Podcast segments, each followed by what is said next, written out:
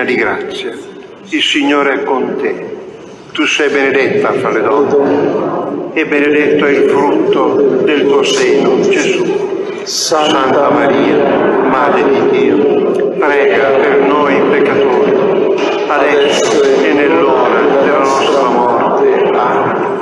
Regina degli angeli, prega per noi, Regina assunta in cielo, prega per noi, Regina della famiglia, prega per noi, Regina della pace, prega per noi, Regina del Santo Rosario, prega per noi, sia lodato Gesù Cristo. sempre sia lodato. Ce l'abbiamo fatta, ringraziamo la Madonna.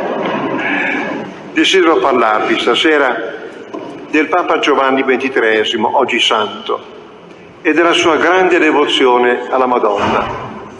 Il suo pontificato è stato brevissimo, pensate, quattro anni e sette mesi appena, eppure in poco tempo entrò nel cuore di tutti e tutti lo chiamavano il Papa buono. Impressionante. Perché? Appena eletto Papa, come consuetudine, venne accompagnato alla loggia che si affaccia in piazza, tra, dalla facciata della basilica. Quando si affacciò, riuscì a dire soltanto poche parole, non fece un discorso, diede la benedizione, poi tornò indietro nell'atrio, conosco bene quegli ambienti, e disse, io sentivo le voci, ma non ho visto niente, non vedevo nessuno, perché i fari l'avevano abbagliato. È così. Commento di Papa Giovanni. Ho capito la lezione. Se voglio vedere il volto dei miei fratelli, devo tenere spenti i fari dell'orgoglio. Sentite che lezione. E aggiunge, la mia mamma, quando ero bambino, mi diceva sempre, Angelino, stai attento, l'orgoglio è pericoloso, l'orgoglio acceca. Il Signore me l'ha detto proprio il giorno che sono diventato Papa.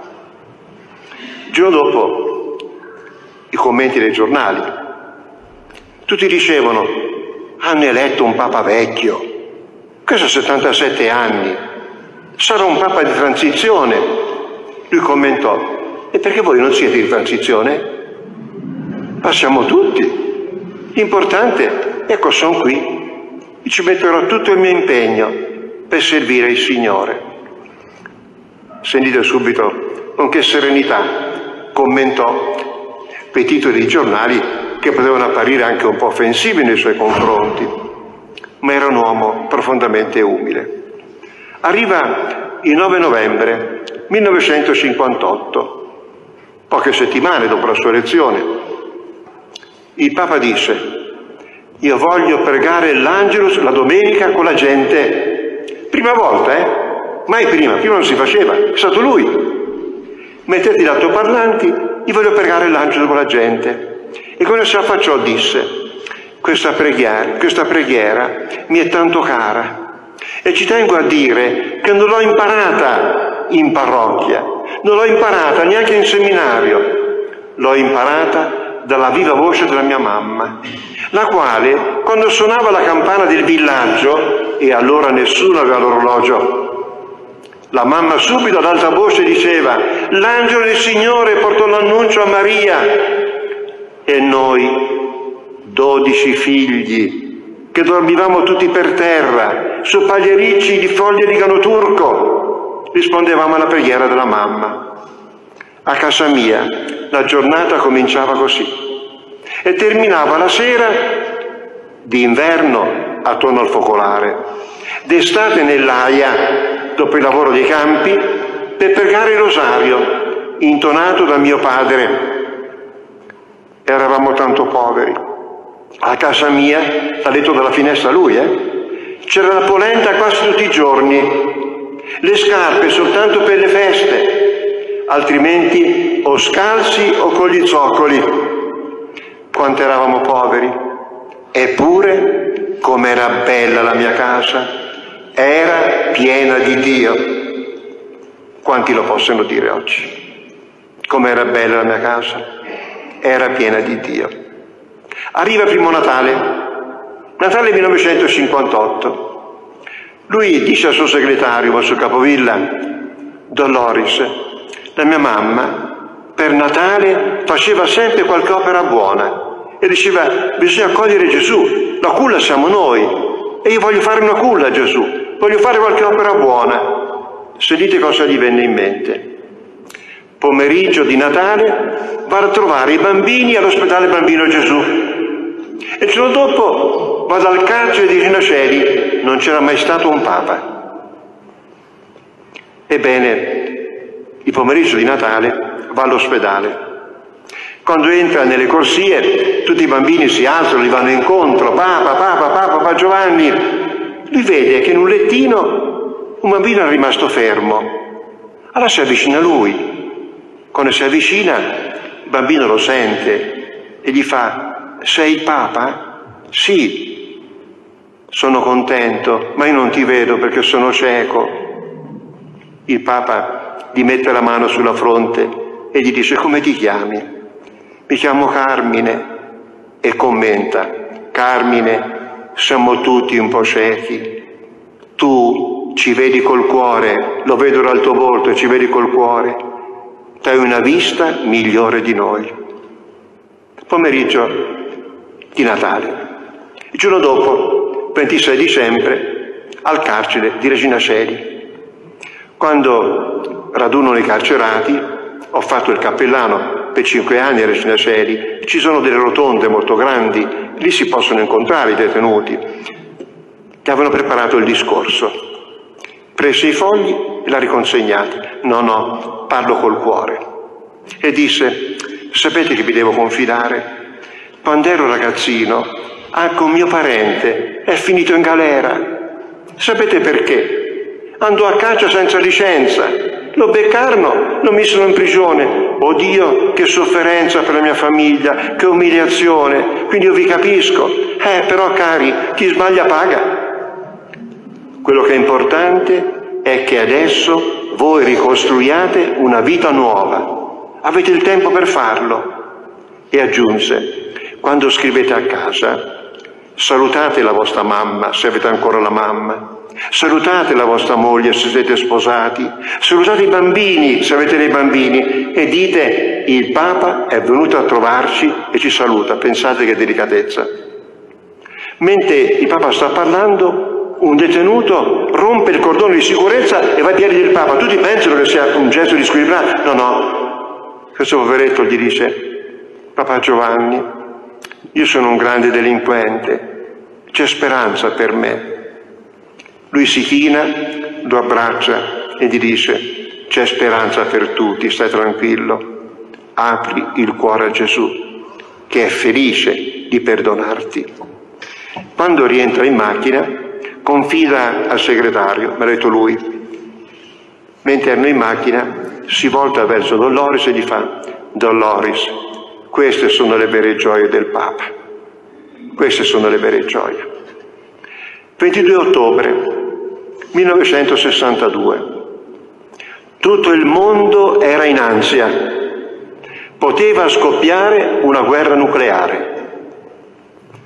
Una flotta di navi sovietiche inviata da Khrushchev era diretta verso Cuba con missili con testata nucleare e li, li volevano sistemare a Cuba puntati verso gli Stati Uniti. Presidente degli Stati Uniti, che era un cattolico, Kennedy, disse non glielo permetteremo, le fermeremo. Sarebbe scoppiata una guerra. Papa Giovanni, tutta la notte, dal 22 23 ottobre, me l'ha raccontato il segretario, è stato al telefono. Washington, Mosca, Mosca, Washington. E poi ricominciava. Washington, Mosca, Mosca. Lui personalmente, eh? dopo sei ore, tira e molla, tira e molla, alla fine cedette Kennedy che era cattolico e l'altro, allora ritiro. Le navi Girarono e tornarono indietro e annunciò Papa Giovanni, la pace è fatta. Gli vollero dare il premio Balsam per la pace. Quando lo ricevette disse, sapete, questo premio lo prendo anche per educazione, ma io il premio che aspetto è quello che Gesù mi vorrà, mi vorrà dire quando mi presenterò in cielo. Spero che mi dica, beati sono i pacifici e ci sei anche tu. Arriva il 21 novembre 1962. Il Papa, quando fa l'udienza, era molto emozionato e dice, mi viene in mente un episodio di quando ero bambino. Proprio era il 21 novembre e tutti andavano al santuario della Madonna delle Caneve e anche Marianna Roncalli la mamma del futuro Papa, si avvia con i suoi figli. Pensate, sono Teresa di sei anni, Ancida di cinque, Angelino di quattro, Saverio di due, Maria Elisa in braccio e un altro in attesa. Aveva 28 anni. Chiaramente con quella mandria di figli arriva per ultima. Il santuario era pieno, non poterono entrare. L'unica possibilità era affacciarsi a queste finestrelle con la grata, che abitualmente ci sono piuttosto basse nei santuari. Allora la mamma cosa fa? Prende il figlioletto, futuro Papa Angelino, e gli fa, Angelino, la vedi la Madonna là in fondo? Sì mamma, la vedo. Io t'ho consacrato a lei, tutto a lei. Quando lo raccontò si commosse profondamente e disse, il primo ricordo della mia vita è un ricordo della Madonna suggerito dalla mia mamma. Com'è bello questo. La famiglia è stata la culla in cui si è formata la personalità di Papa Giovanni. E questo è un messaggio importante, lo diceva sempre lui. La famiglia è il fondamento della pace della società. Se c'è pace nelle famiglie, c'è pace nella società. Pensate, quando compiva 50 anni ed era fuori per il mondo come delegato apostolico del Santo Padre, scrisse ai genitori e disse, compio 50 anni, il pensiero corre da voi. Da quando sono uscito di casa, verso dieci anni, ho letto tanti libri e ho imparato molte cose che voi non potevate, potevate insegnarmi, ma quelle poche cose che ho appreso da voi sono ancora le più importanti e sorreggono e danno calore alle molte altre che ha preso in seguito in tanti e tanti anni di studio. E nel diario suo ha annotato l'educazione che lascia le tracce più profonde è sempre quella che si riceve in famiglia. Io ho dimenticato molto di ciò che ho letto sui libri, ma ricordo ancora benissimo quello che ho preso dai miei genitori e dai miei vecchi. Per questo non cesso di amare sotto il monte e godo di ritornarvi ogni anno. Ambiente semplice, ma pieno di buoni principi, di profondi ricordi, di insegnamenti preziosi. Qui, a sotto il monte, ho imparato ad amare Gesù, ho imparato a farmi guidare dalla Madonna. Potesse ogni figlio dire questa cosa. Ma sentite, arriva il momento cruciale della malattia. Sapete che venne affetto da un tumore allo stomaco. Chiaramente allora non c'erano i mezzi di oggi, anche i mezzi diagnostici di oggi. Il Papa a un certo punto ebbe una grossa crisi e chiamarono un primario allora molto famoso, il professor Baldoni, ma tutti sapevano che era ateo.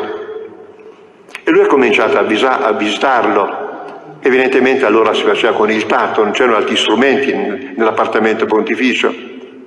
Mentre il professor Valdoni lo visita, il Papa precisamente gli piglia la mano e gli fa, professore, mentre lei si preoccupa del mio corpo, io mi preoccupo della sua anima e prego per lei, che poco non sviene. Uscendo aveva gli occhi pieni di lacrime e disse, sta morendo e si preoccupa di me. Avviene il momento della morte di Papa Giovanni, dicendo tre volte, Signore, tu sei tutto, tu sai che io ti amo. Si spense il 3 giugno 1963. Ma sapete cosa accadde? Quella sera un giovane studente di Milano prende carta e penna e scrive al segretario del Papa, l'ho vista questa lettera. Lui l'aveva conservata, del resto una cosa molto bella. E gli dice, padre, sono uno studente operaio di 21 anni, non ho dimestichezza coi preti e poco mi interessa la Chiesa. Nei giorni scorsi mi infastidiva il fatto che mia madre stesse ad ascoltare alla radio le notizie dell'agonia del Papa. Sembrava che ci fosse solo quel problema. Io non capivo questo dolore per un vecchio che moriva. Tanto più pensavo, come si dice, che morto un Papa se ne fa un altro. Ma senta cosa mi è successo stasera. Torno dal lavoro, stanco e desideroso di distrarmi mentre mi accingo a parcheggiare la mia utilitaria, siamo poveri. Vedo che in un'altra, poco distante, un mio coetaneo se ne sta con la testa abbandonata sul volante. Sospettando un malore, apro di scatto lo sportello. Non è svenuto, ma piange. La raiolina, accesa, trasmette la notizia della morte del Papa. Il ragazzo si volta verso di me, mi guarda, scende dalla macchina, mi tende le mani e balbetta, è morto, sai, è morto, come se dicesse, è morto mio padre. Ci stringiamo la mano e basta. Due estranei in quel momento si sentono fratelli. Mi sono trovato con gli occhi pieni di lacrime. Rientro in casa sotto il peso di un'angoscia che mi serra la gola. I miei dimentichi della cena, sono attaccati al televisore. Mia madre, al vedermi emozionato, senza credere, mentre io, riflettendomi nei suoi occhi, provo la strana sensazione di essere diventato orfano. La mamma capisce, mi stringe fra le braccia, proprio come quando ero bambino. Una mamma capisce tante cose. Mi legge nell'animo un misto di sentimenti inesplicabili sofferenza, rimorso, bisogno di confidenza, di tenerezza. Padre, il giovane che non crede ai preti, che va raramente a messa, stasera, bisognoso di perdono, si è confessato con lei per poter lavorare anch'io alla costruzione di un mondo più giusto, come lo voleva lui, lui che era al pari di me, figlio di povera gente. Sono poco praticante, è vero, anche poco credente, ma nel fondo mi sento cristiano. E questa morte mi richiama alla vita. Adesso lo so. Papa Giovanni, senza che me ne accorgessi, mi era entrato piano piano nel cuore. La bontà abbatte tutti i muri. Giancarlo Zizzola, giornalista, a quell'anno dopo scrisse la vita di Papa Giovanni Sapete come concluse? Se è esistito Papa Giovanni, Dio c'è. Quando lessi queste parole, molto tempo dopo, le ho collegate a quello che Indro Montanelli disse quando morì Maria Teresa.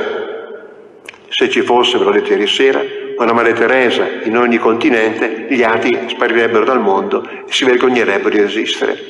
Vedete cosa fa la bontà, cosa fa la santità. Allora vorrei concludere con una preghiera, una preghiera a San Giovanni XXIII. Caro Papa Giovanni, la tua persona semplice e mite profumava di Dio e accendeva nel cuore il desiderio della bontà. Tu parlavi spesso della bellezza della famiglia, raccolta attorno alla mensa per condividere il pane e la fede. Prega per noi affinché vere famiglie tornino ad abitare nelle nostre case. Tu a larghe mani hai seminato speranza e ci hai educato a sentire il passo di Dio che prepara una nuova umanità. Aiutaci ad avere un sano ottimismo per vincere il male con il bene. Tu hai amato il mondo con le sue luci e le sue ombre e hai creduto che la pace è possibile. Aiutaci ad essere strumenti di pace nelle case e nelle piazze. tu con paterna dolcezza hai consegnato una carezza per tutti i bambini, la sera del giorno di apertura del concilio, che commosse tutti con quelle parole.